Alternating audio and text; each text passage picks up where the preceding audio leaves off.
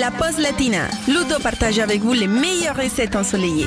On est reparti pour une recette assez originale aujourd'hui dans la pause latina. Je vous propose de préparer un chou à l'italienne végétarien.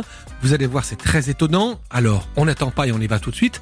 Pour 4 personnes, il nous faut un demi-chou blanc, une barquette de haché végétal d'environ 250 grammes, 30 centilitres de sauce tomate au basilic, un oignon, du persil, du sel, du poivre, 100 grammes de gruyère râpée végétale, un filet d'huile et un bouillon cube.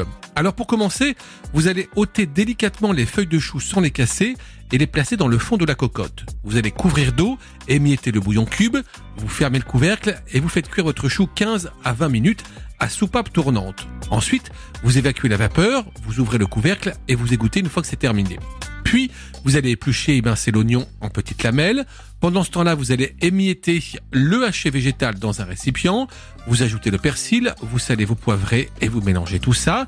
Et puis, dans un plat gratin, vous déposez un petit peu de sauce tomate dans le fond et vous dressez le plat avec une rangée de choux blancs, puis du haché végétal. Vous parsemez avec un petit peu d'oignon, le gruyère râpé végétal aussi, et vous recouvrez enfin avec la sauce tomate au basilic.